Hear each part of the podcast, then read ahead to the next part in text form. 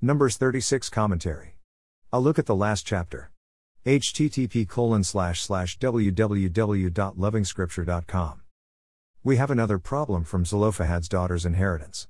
Yes, it's good that they got an inheritance. But what happens if they marry outside the tribe? The inheritance would be lost to other tribes. These concerns are brought before Moses and the leaders of the community. The Lord responds by agreeing with the concerns raised. A solution is required. In his dealings with man, the Lord seems to move at man's pace.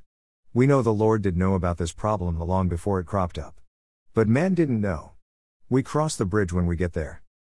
If you saw a quarter moon one night, the Lord would agree with you that indeed the moon is a slice.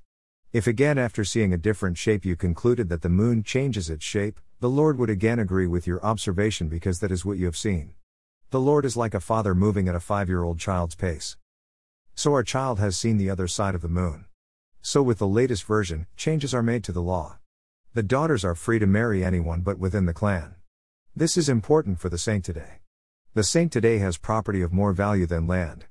Who the saint marries would decide whether they lose the property or keep it.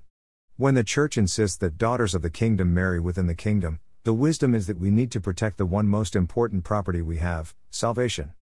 Numbers ends here. Indeed, it has been a book of numbers. The important number hasn't changed, though. It was 600,000 at the start. It remains 600,000 at the end. But the content of the box has completely changed. 600,000 at the start and the same at the end means the nation hasn't at all increased in number. The Abrahamic blessing of increase has stalled. That is what the two censuses have revealed, one at the start and the other at the end. Numbers has been about the number of years it has taken them from Mount Sinai to the plains of Moab, across from Jericho. It has also been about the numbers lost during the many rebellions in the many years of travel. Chapters 13 and 14 stand out as defining moments. We have also counted other moments of rebellion followed by renewed laws in an attempt to re educate the errant community. Numbers has been about the name itself. It is accounts, the business of numbers. We have accounted for the losses, not so much the gains as we have seen little of that. We have lost Aaron and Miriam. And we are also ready for Moses' last speech in Deuteronomy, before his death. We have seen the other important figures in terms of numbers of animals required for this and that sacrifice. These have been important for Israel to connect back to her God. God's watch over Israel is highlighted in the story of Balaam. But there appears to be more to Balaam's story. The universal declarations about the nature and character of the Lord via Balaam's mouth are unparalleled in Scripture. The donkey talking to Balaam and the Lord putting words in Balaam's mouth are an indictment on the nation that was birthed to do that very task. We have a long list of stations along the way.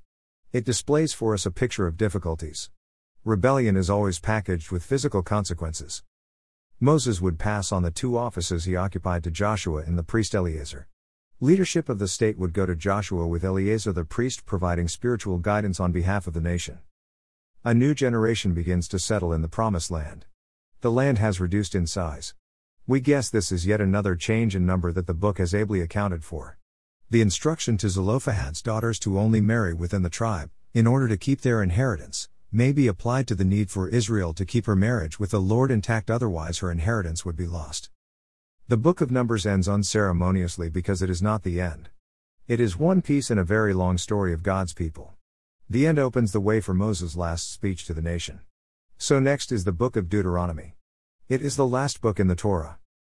Thanks for loving God's Word. Amen.